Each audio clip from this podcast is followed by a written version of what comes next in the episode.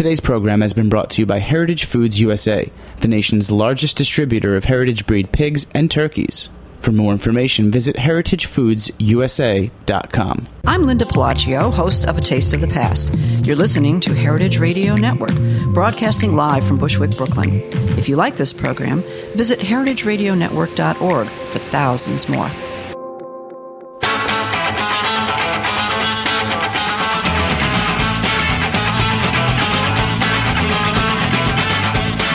Greetings and welcome to Animal Instinct here on Heritage Radio Network. I'm your host, Celia Kutcher, also known as the Food Healer, and I'm super excited about today's show. We're talking to Susan Bass of Big Cat Rescue, one of the world's largest accredited sanctuaries for exotic cats. Big Cat Rescue is a leading advocate in ending the abuse of captive big cats and saving wild cats from extinction. They are home to about 100 lions, tigers, bobcats, cougars, servals, and other species. The sanctuary is located in Tampa, Florida, and it's open to the public so you can go visit. If you're a fan of watching videos, Big Cat Rescue has an incredibly popular YouTube page with 85 million views so far. Their channel is consistently ranked as one of the most watched nonprofit channels in the world. Find them at www.bigcattv.com. Susan Bass has been Director of Public Relations at Big Cat Rescue since 2011. Her primary role is expanding the reach of the sanctuary's advocacy work and developing strategies and initiatives to bring the issues of big cats in captivity and in the wild to the forefront of the public and media. Hey, Susan, are you there? Yes, I am. How are you today? I'm great. Thanks for having me on the show. Thank you for speaking to us. I have a million questions about what you guys do, and I'm so excited to talk to you. So I would just want to get started. Is that okay with you? Absolutely. Fire away. All right. So, first question What kind of cats does your rescue have? And are they wild or pets or? Well, we have big cats, which are everything, as you said in the intro, from lions and tigers all the way down to little tiny cats that you've maybe never even heard of, such as sand cats or Geoffroy cats. All of our cats are wild, whether they've been pets or not. You can never tame a wild cat truly. Mm-hmm. So all of our cats are wild, and we treat them with the respect and dignity that wild cats deserve. Nice. And how did this rescue get created? It's a very interesting story, and if um, people want even more information, it's all about our evolution on is on our website, bigcatrescue.org. Mm-hmm.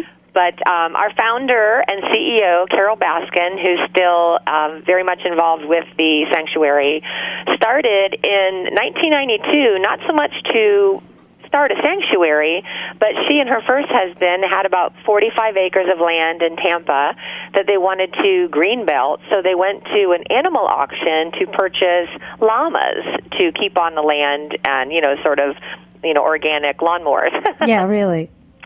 So as they were walking in, they saw a man coming out of the auction who had just purchased a bobcat and she was looking concerned and um actually the man turned out to be a taxidermist. Oh. So you can kind of read between the lines that uh his plans for for that bobcat. Oh Yes. Uh, Carol was so upset about this that when she saw another man walking into the auction with the baby bobcat, she feared that this bobcat would have the same fate and possibly um, be purchased by a taxidermist. Mm-hmm. So she and her husband made sure they were the highest bidder, wow. and that is how she sort of started out with um, with her first wildcat. Wow. Yes. And, and so, the, like, how was it discovered that there was a need for this? Well, again, it it took um, an evolution of thought. When Carol first got the bobcat, of course, she didn't know how to take care of a bobcat, and so the people that she turned to were those that already owned wildcats mm-hmm. for, for advice, and they told her a number of things such as, "Oh, these make great pets. This is a way to conserve animals that are diminishing in the wild." Mm. Um, you know, everything like that, and uh, you know, they they bond to people if they're hand raised. You can tame them. All these types of information, which turned out to be false. Mm. So um, the second part of the story is that with a, with bobcats especially, they will bond to one person. So the very first bobcat bonded to Carol, but not to her husband. Mm-hmm. So he decided, well, I want my own bobcat to love me. kind of like you know, somebody you have a dog in your family, and you know the dog loves one person more than the other. You're like, well, I want a new, another dog. Totally. Right, very, very similar in that nature. and if you think about 1992, this is really pre-internet. Yeah. So they managed to do some research and find out that there was a place in Minnesota, very, very far from Florida, Yeah. mind you, Minnesota, that sold bobcats and lynx uh, kittens as pets. So she and her first husband drove all the way up to Minnesota to check out um, what the bobcats were. And when they got there, they realized they had unwittingly stumbled upon a fur farm Oh Oh, my God. very similar to a puppy mill, if you will, for lynx and bobcats. Wow. And Carol looked at the owner and said, "Wow, I, you know, you have so many cats and kittens here. I, Yeah. I can't believe there's this much call for people to have these wild cats as pets." And he looked at her and said something to the effect of, "Oh, I'll just, you know, sell a few of them as pets. The rest of them, I, when they're a year old, they will become fur coats." Wow. So again, Carol looked at her husband horrified, being the obviously cat lover that she is. Yeah. And she and her husband that day bought all 56 bobcat and lynx kittens Oh, that the my. man had. yes, Go, Carol. That's all of them, wow. and brought them home. I mean, they were like three and four weeks old at the time, so they were all tiny, and they got like every container they could find, along with Carol's daughter, and the three of them, you know, literally all the way home, and for the next few months had to bottle feed them every three weeks. wow. Yes, and Carol also made sure that the man um, said he would no longer purchase more. Wow. Because that's one thing that we've found with um, with people that ask us to take these cats off of their hands, Mm-hmm. whether they're pets or they just no longer want them for various reasons, is that a lot of times they'll turn around and they'll go get another one. Yeah. So we were like, she was like, you know, even even back then, saying, okay, you know, I will take these kittens off your hands, but please, you know, never get any more. Wow. And so, uh, and so he agreed. Wow. So when she and her first husband brought the cats back, um, again, she was talking to people who bred them and said, "Oh, it's really profitable, and they make it great pets." La la la. So she started to um, sell them to people she knew. And she always told the people, though, if it ever comes a time where you no longer want this bobcat, I will take it back because she could still have visions in her head of that auction where she saw the the baby bobcat, you know, Yeah. being um, you know killed outside the auctioneer place. So um, at first they were fine. Bobcats, just like you know, pretty much any other animal, they're they're young, they're adolescent, they're manageable. They, um, you know, are can be friendly, but then once they're about a year or two old, they come into you know adulthood, and whether they are neutered or spayed or not, they uh, mark their territory every day repeatedly Oh. um, you know, they do not make good pets was what she quickly came around to the realization of. Yeah. And so, sure enough, after about a year or two, everybody practically that she had, um, you know, sold these bobcat and lynx kittens to, all brought them back. Here you go. Oh, wow. I cannot take care of it. It's literally eating the wallpaper off my wall. Yeah, You know, swinging from my ceiling fans. you know, because these cats can jump. They're Yeah. they're wild animals. So the the um, sanctuary and Carol pretty much done uh, you know a 180 from thinking okay these make good pets and uh, you know they can be bred for conservation to realizing that there's absolutely zero justification to breed a wild animal for a lifetime in a cage basically a jail cell. It's a good point. And so, where do you guys get your cats from? We get them from a number of sources. Some of them we have are retired circus performers.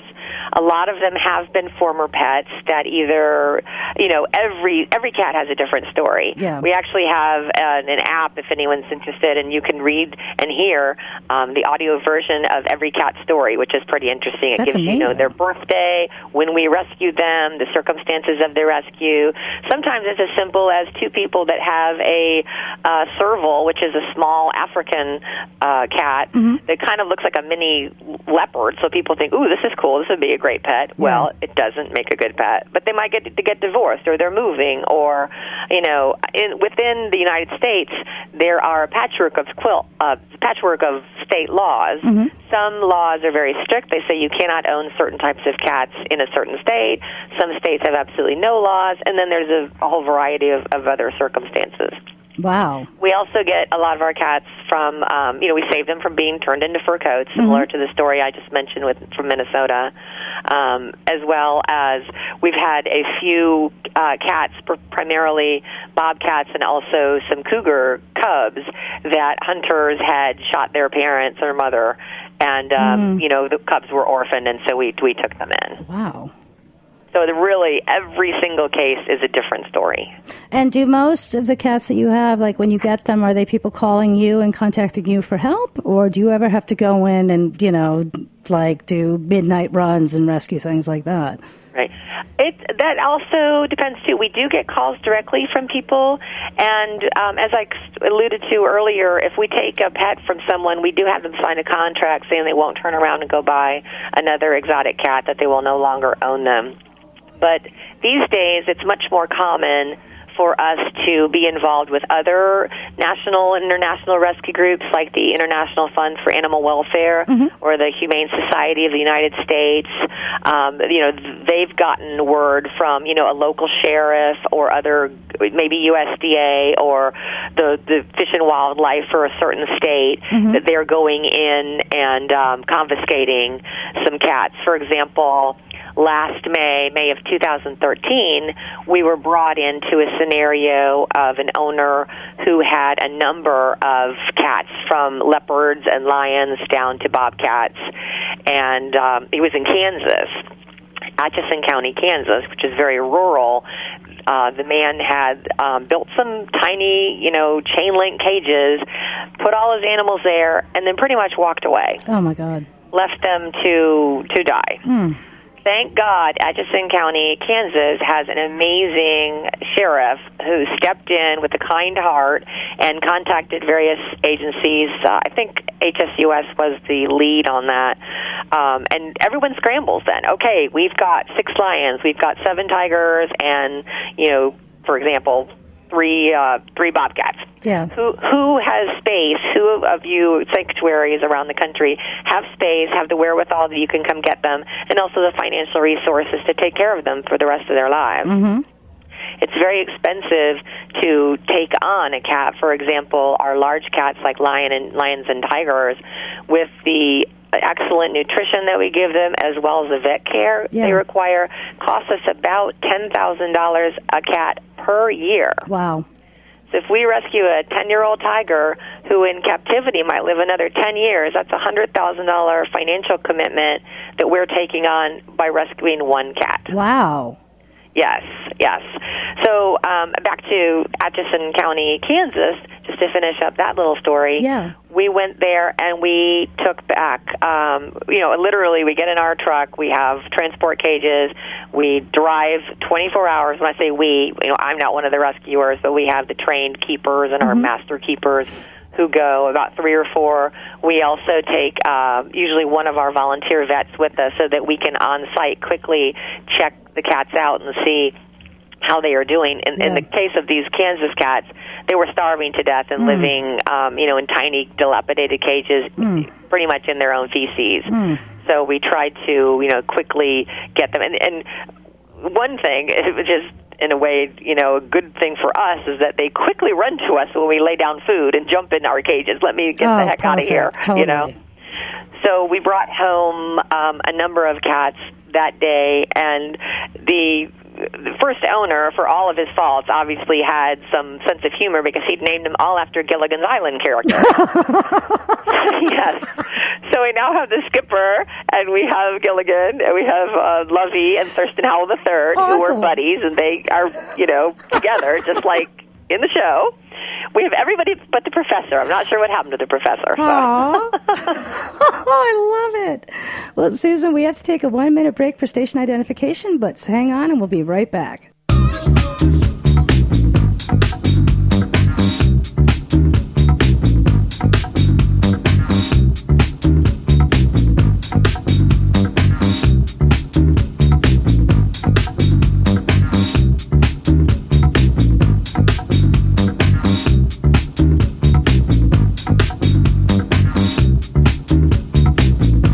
Are listening to Philip and Lloyd. Keep on moving.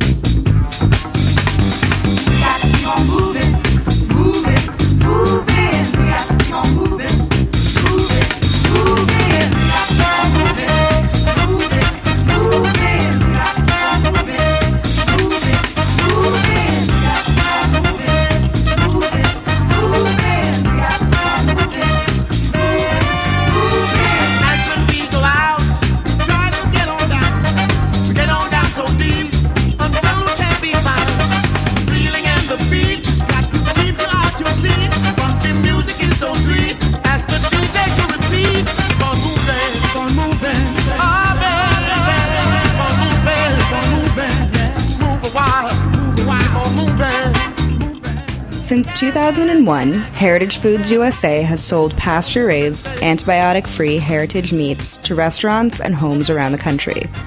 Our farmers raise their animals with care using traditional methods, guaranteed to produce the very best tasting meat. Our pork breeds include Berkshire, Red Wattle, Duroc, Gloucester Old Spot, Large Black, and Tamworth, and our beef comes from Piedmontese, Angus Akaushi, Belgian Blue, Highland, Simmental, and Belted Galloway cattle. We also carry a rotation of 24 rare breeds of heritage chicken, seasonal specialties like lamb, goat, geese, and of course, heritage turkeys.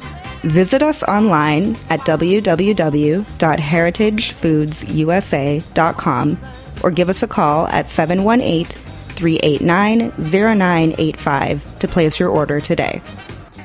Hi, I'm Steve Jenkins from Fairway Markets, and you're listening to HeritageRadioNetwork.org. And we are back. I am talking to Susan Bass of Big Cat Rescue. Susan, I have a question for you. How many big cats do you think there are in the U.S. at this point? Amazingly enough, no one knows. Wow. No one, no governmental agency, not the USDA, not the Wildlife Service, no one knows. We estimate, and again, you can see estimates anywhere from 5,000 to 20,000 of these big cats are living in people's backyards as pets. Holy cow. I mean, it's like, you know, it's funny because I've worked on farms, I've had horses, I've worked with dogs and cats and vets and exotic animals, but like, you know, normal animals. I mean, I can't imagine how incredibly dangerous it would be to have a lion in your backyard, you know, and like, I just don't even understand the mentality to think that this would be a good idea. Right, right. Um, there are certain people we believe that think that um, you know it's cool to have something different. They don't want the run of the mill. If I tell you, "Hey, Celia, if you want to come over to my house for dinner tomorrow night, I'll introduce you to my pet lion." you of course are going to have a reaction like you're lying yeah. you know and a lot of people also they'll be like um you know well you know i have a special bond with this lion but it would be dangerous for you to have a totally, lion they totally. they want to sort of feel special about it so Totally. I, that's what I kind of feel is like that a lot of the people that have these, like that have wild animals as pets, somehow believe that, you know, it's this born free bond or, you know, this movie moment. And it's, I had a friend when I was growing up that rescued a baby raccoon and the thing became her best friend and it would sit on her shoulder on a leash and it would come to high school with her and all this. And it hit puberty and one day it was sitting on her shoulder and attacked her like I mean, not to be believed. She wound up with multiple stitches. I mean, she was messed up, you know, but it's like, it's not tame. Just because you bottle fed it doesn't mean that this is now a domestic animal. And that's exactly. the part that really scares me because I think people just think that, you know, oh, well, if I love it, it'll love me too. But instinct runs deep. Right, that's very true. These big cats, they are hardwired, their instincts to go after, you know, prey. So someone you know there are a few people you can see videos on you know the internet these days and then you see like a grown man like hugging a lion. You're like wow that is so cool. How does he get to do that? Well he might be doing that now but at some point that lion could very well turn on him. Yeah. You just never know. They've got triggers inside them that you know can never be completely completely tamed. Mm-hmm. Um, as a sanctuary, Big Cat Rescue, we are very much against you know people owning these cats and thinking that they make great pets. In fact, we are you know instrumental in trying to get federal legislation passed right now, which is pending in both the House and the Senate, called the Big Cats Public Safety Protection Act, and that would actually stop people, you know, phase out people from owning these cats and keeping them in backyards outside of a, a few certain exemptions, such as AZA accredited zoos and accredited sanctuaries such as ourselves. And so, how is that all going in terms of litigation? Is it coming through, or? Uh, it's not so much litigation; it's getting the uh, the House and the Senate to pass pass the bill, mm-hmm. and then it will become a law. Mm-hmm. I knew nothing really about how bills became laws, you know, since maybe my sixth grade ethics class or something. Yeah, if it wasn't I got for involved like those... with all this, but it really is very interesting um, on both the House and the Senate side that bill is introduced, and then you try to get co-sponsors. So, with the House of Representatives, because there are districts within states, there are over 500 members of the House of Representatives, mm-hmm. whereas there are only 100 senators because each state has two, period. Mm-hmm. So we're doing really well on the House of Representatives side. I think we are up about 120 uh, co-sponsors right now, and a co-sponsor basically means when the bill becomes before um, the Congress to pass, you're kind of saying, I support this bill, and it's very likely I will vote for it. Mm-hmm. You know, I'm, I'm the House rep for that area. But we're always looking for people to contact their U.S. senators and their House of Representatives and say, hey, you know, did you know about this bill? This is important to me. Um, when you were talking earlier about how scary it is to think someone owns a lion, I actually think it's scarier to think maybe someone three doors down from me owns a lion and I don't know it. Seriously. For example, here in Florida, we have hurricanes. Yeah. In the mid- Midwest, they have tornadoes. And if you've got somebody living down the street from you and they've got a lion in a you know ramshackle cage as it is, and uh, and tidal wave, you know if it's on the water, an earthquake, anything like that, Mother Nature comes through, and that lion is suddenly out and about walking through the neighborhood. Oh my God! It's it's very scary, and it's also it's a huge waste of resources for first responders. Yeah we have one um, lioness. Her name is Nikita, and she came from a crack house in Tennessee. Oh my God! So imagine the you know officers when they showed up to deal Wow. with the drug dealers in the house, and they came face to face with a full-grown lion. Wow. You know, it's it's very scary on on on their part. So there's a number of reasons that we believe it really makes no sense for you know people off the street, the general public, with you know very little training on how to take care of these animals, and especially the safety issues to to own them as, as pets. Yeah, I mean, I could only imagine that, you know, if you have like a small child or a dog or a cat, you know, and you've got this wild cat in your backyard, I mean, anything small is going to be toast. Right. So it's kind of, it just, it amazes me that someone would think this is a good idea. But it's true. I live in Brooklyn and I have an apartment, so it would never work, you know? but it is, I'm fascinated that someone would look at a tiger and be like, you know what? I want one of those. This is a great idea. Right, right. And- well, part of that um, reasoning is propagated because you can go to state fairs, county fairs, sometimes the malls. Even um, some exhibitors will set up in strip center parking lots, and I'm talking all around the country. And you, for ten, fifteen, twenty dollars, they have baby cubs for people to pet and have a picture taken with. So if you're, you know, there is literally nothing cuter in the world than a two or three month old lion or tiger. Yeah, yeah. They are beyond ridiculous. And if you have the chance to get your picture taken, you think, "Wow, this is so great! Uh, What you know, what what could hurt? What could it hurt?" And they're so cute. Gosh, I wish I had one as a pet. True. But what people don't realize is that they don't stay little very long Yeah. By the time they're three, four months old, they're already very dangerous and, you know, have the teeth and the claws and just continue to grow. And the caging, the you know the food, the medical care. You can't go on vacation. You can't call someone up and say, "Hey, you know what? I'm going to go on a cruise for a week. Would you mind watching my lion for me?" Really, just call your pet sitter. No problem. right, right. So there are a number of exhibitors all over this country that continually breed these cubs for lifetime in a cage, uh, just to make money off them when they're really little. yeah.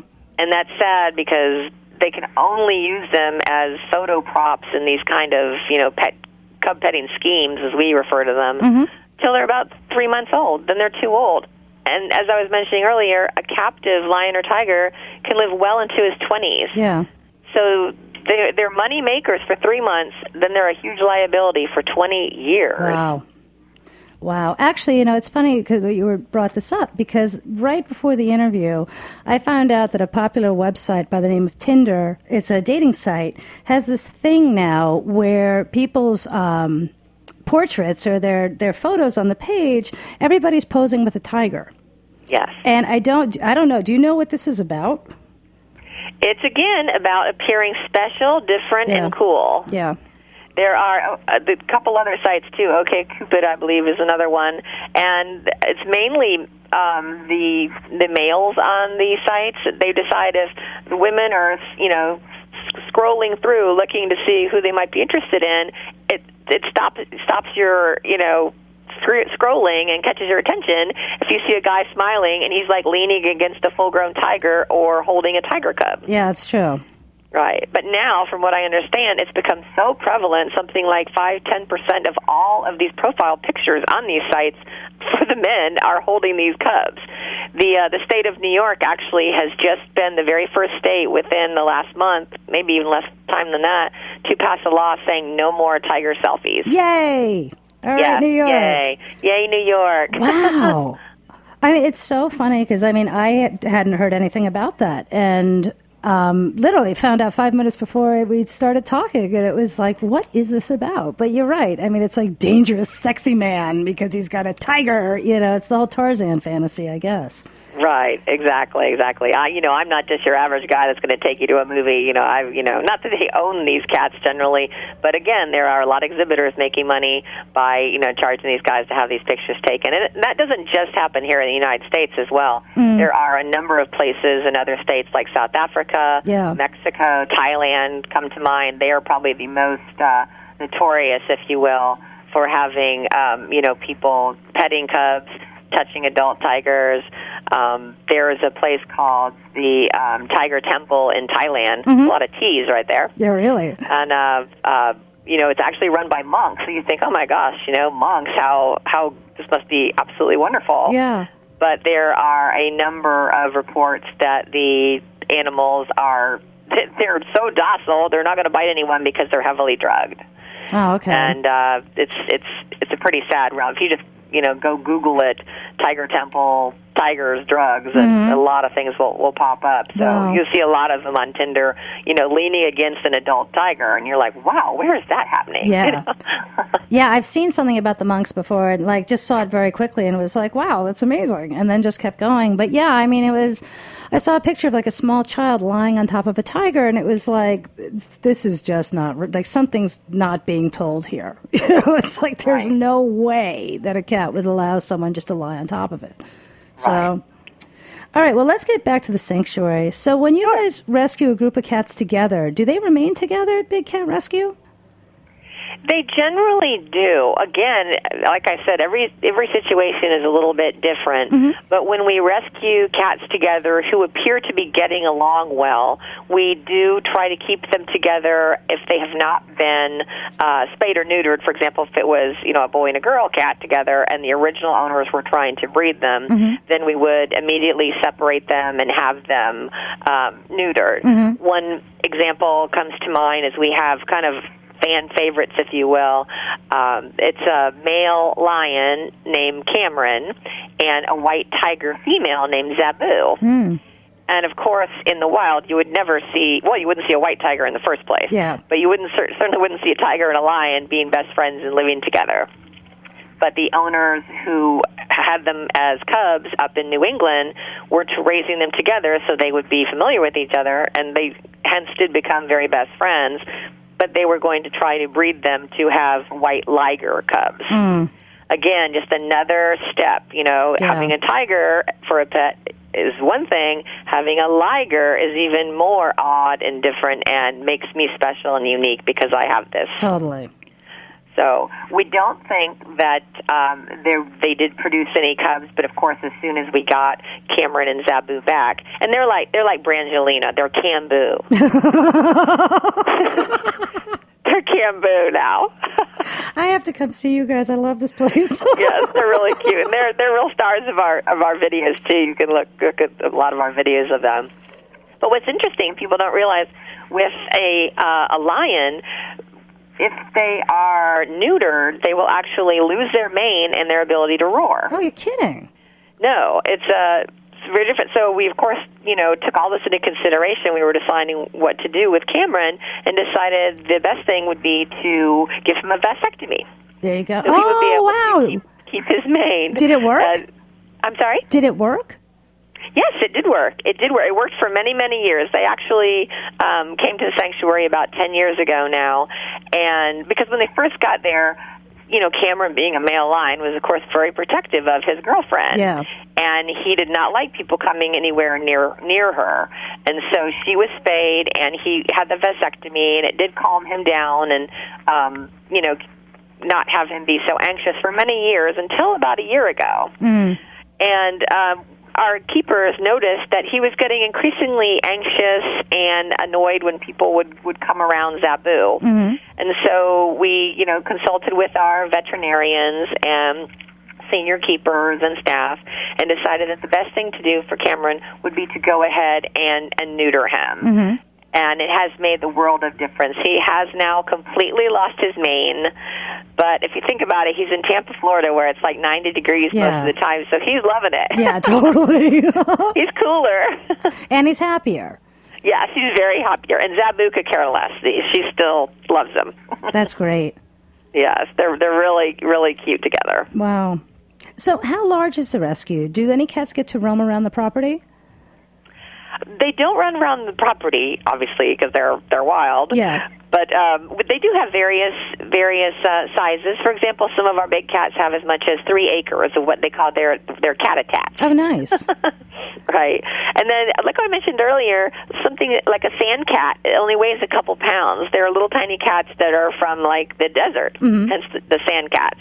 And so, you know, they might have a 1,200 square foot area the size of a small house, but to them, it's massive. hey, that's bigger than my apartment. I'll take it. exactly. yes, yes, yes. Cat's living in you know a bigger spot than you have.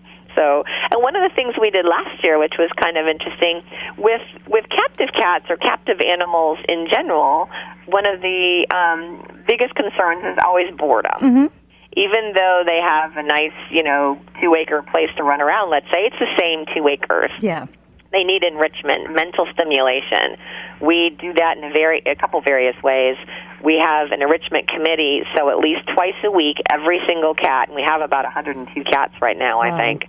They get some form of enrichment, and that can be as simple as putting, um, you know, spices in a paper bag or catnip in a paper bag and letting them roll around on it, giving them a paper tube. We like to say a cat is a cat is a cat because they're very similar to house cats in that they just love rolling around and you know playing with anything new. Uh huh. And then um, during the holidays, for example, they get Christmas trees, they get butterball turkeys at Thanksgiving, which of course is their favorite, being Oh, carnivores. Love it. yeah, they like they like the, the Thanksgiving a lot more than Halloween. The pumpkin, they're like, it's a pumpkin.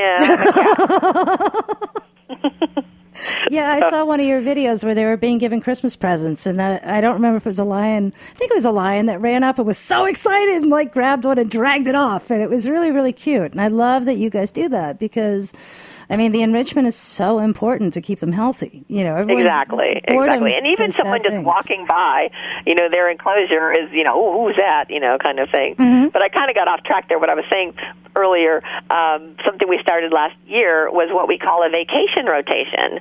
So now, on top of their regular permanent enclosures, each cat goes. Right now, the big cats, which would be our leopards, um, lions, and tigers, they all take turns taking two week vacations in this um, two and a half acre special area that we developed. Oh, that's great. It's it's really neat. We built special platforms. There's a pond. Tigers like to swim. I don't know if you knew that. So they get in there and they play around. There's like a like a you know fountain, and they jump around. There's dens so they can hide. Cool. And they just have the best time. It's open air. It's about uh, you know 20 foot high walls. Wow. Of course, they they can't get out, but they can see right up. There's trees they can rub up against, and they just have the best time. So it's cute. Now. um you know something I always think is funny that I'll look I'll look online and you know for the volunteers it'll say you know sort of the updates for the day and it'll be like um you know, Nikita is on vacation. you know, I just always cracks me. I'm like, okay, Nikita's on vacation. Good for her. yeah, exactly. So, oh, I love it. So, do you have a favorite cat? I have a couple favorite cats. I have a favorite tiger, and his name is Bengali, Ben for short. Oh, cute. And he is just a doll. He's very friendly. I think he's pretty much a favorite of many, many people. I can't claim him as, as just being mine. Mm-hmm. But uh, when tigers are happy, they they make this noise with they kind of puff out their lips. It's called chuffing, Uh-huh. and it probably can't do it across the phone. It'll sound weird, but it's kind of like a, you know. Okay.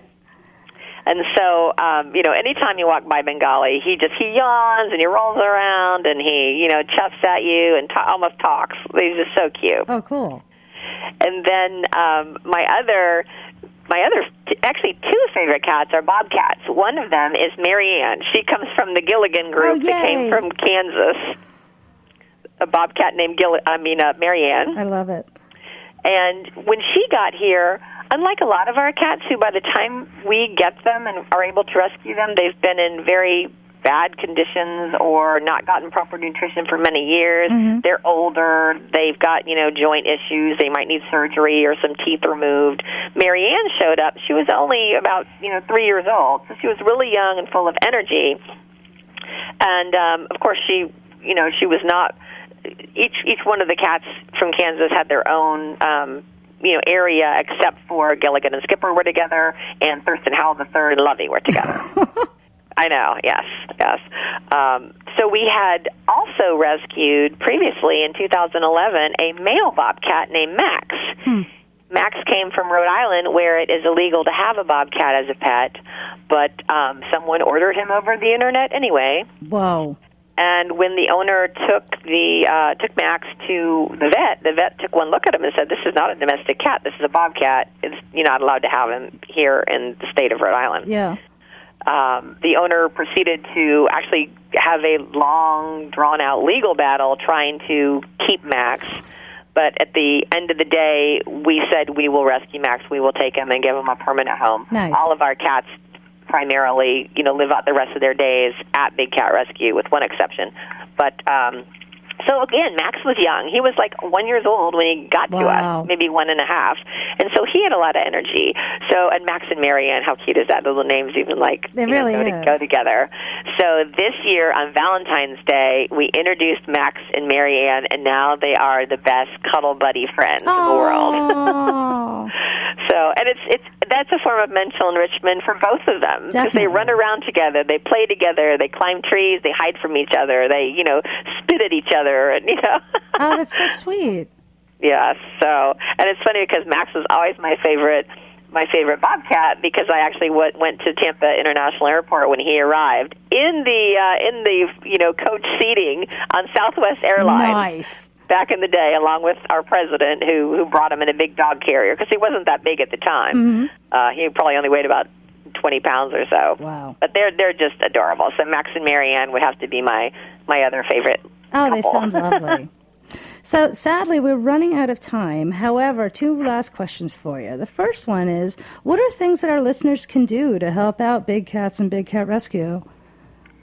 The number one thing that we try to explain to people when they come on tours, our, we have educational walking tours throughout the sanctuary most days of the week, is don't pay to touch, hold, pet, feed, swim with, or have your picture taken with a cub. It looks adorable, but that 10 minutes that you spend with that cub can equal a lifetime of use for the animal Wow.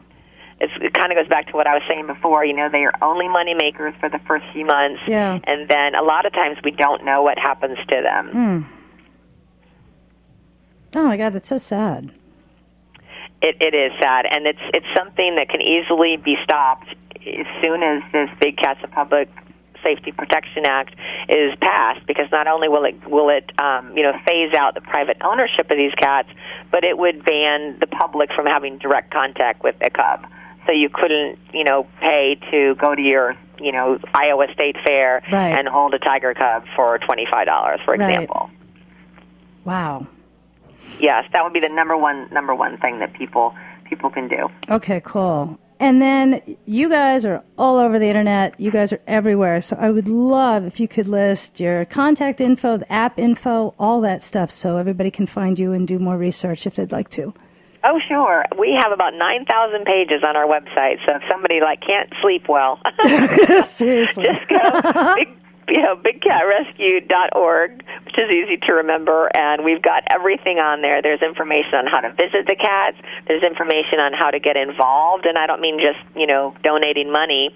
But things as simple as signing up for Amazon Smile, which is the charity arm of Amazon.com. If you you can list any um, charity in there, we pick one charity, and if you pick Big Cat Rescue, a percentage of anything you buy on AmazonSmile.com goes to Big Cat Rescue. Yeah, that's great. And if you want to donate to a different charity, please do. There's a million on there, and everybody, you know, can benefit. It's a great thing that Amazon's doing. We recycle ink cartridges. There's a million things that people can do, including sign petitions. Um, let their U.S. senators and representatives or wildlife commissioners know about you know issues that are going on with cats in the various states. We put out an e-newsletter called the Advocat each month, and you can go online and sign up for that. Uh, we also put out a quarterly news newspaper, which is mailed and also online. If you go to our website and you you you hit the news uh, peg across the top, it'll pop up and it has you know years worth of old issues of our newsletters and our Big Cat Times, which is the quarterly publication. We're on Twitter, we're on Facebook, we're on Instagram, we're on YouTube, as you mentioned earlier. The easiest way to remember our YouTube channel is bigcattv.com and uh, really just we're kind of social media mavens. So if you just enter Big Cat Rescue on your on your browser, a lot of that will come up, or go to our website, and there's there's a million links. If anybody has any questions about big cats, or if you say, "Oh wow, you know, I saw some big cats at the you know gas station the other day, and someone was was charging people," because like I said, they'll these exhibitors will set up anywhere and start charging. Uh, info at bigcatrescue.com is a great email address, and if it pertains to the cats, it'll get to me, or if it pertains to anything else, it'll get to the right person and will respond. Awesome. Awesome. I love what you guys do. Thank you so much for talking to Oh, us. And thank, thank you, you. so much for everything that you guys do and the amount you're educating people and saving these poor big cats and giving them a good life and all that. Um, I hope that law goes through real soon because, like I said, I'm just gobsmacked that, you know, that this isn't completely illegal everywhere, you know? But, um, yeah. We get I've- that a lot. I, I, I can only imagine. And as you were talking, you know, through this interview of Kansas, Rhode Island, you know, and all over the place, and it's just like, wow, this really is a national issue. You know, I Right. we no appreciate idea. you, uh, you know, bringing me on today to talk about this because educating people is the key. People always say, "I had no idea X Y Z was happening with big cats." Well, I've been researching you guys for about a month now, and I mean, I just learned so much that I feel like I didn't research you at all. So, thank you so much for talking to us.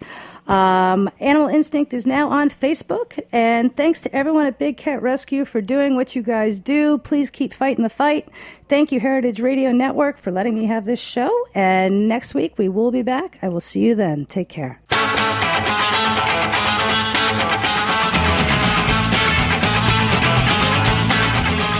Thanks for listening to this program on heritageradionetwork.org. You can find all of our archive programs on our website or as podcasts in the iTunes Store by searching Heritage Radio Network. You can like us on Facebook and follow us on Twitter at heritage underscore radio. You can email us questions anytime at info at heritageradionetwork.org. Heritage Radio Network is a 501c3 non-profit. To donate and become a member, visit our website today. Thanks for listening.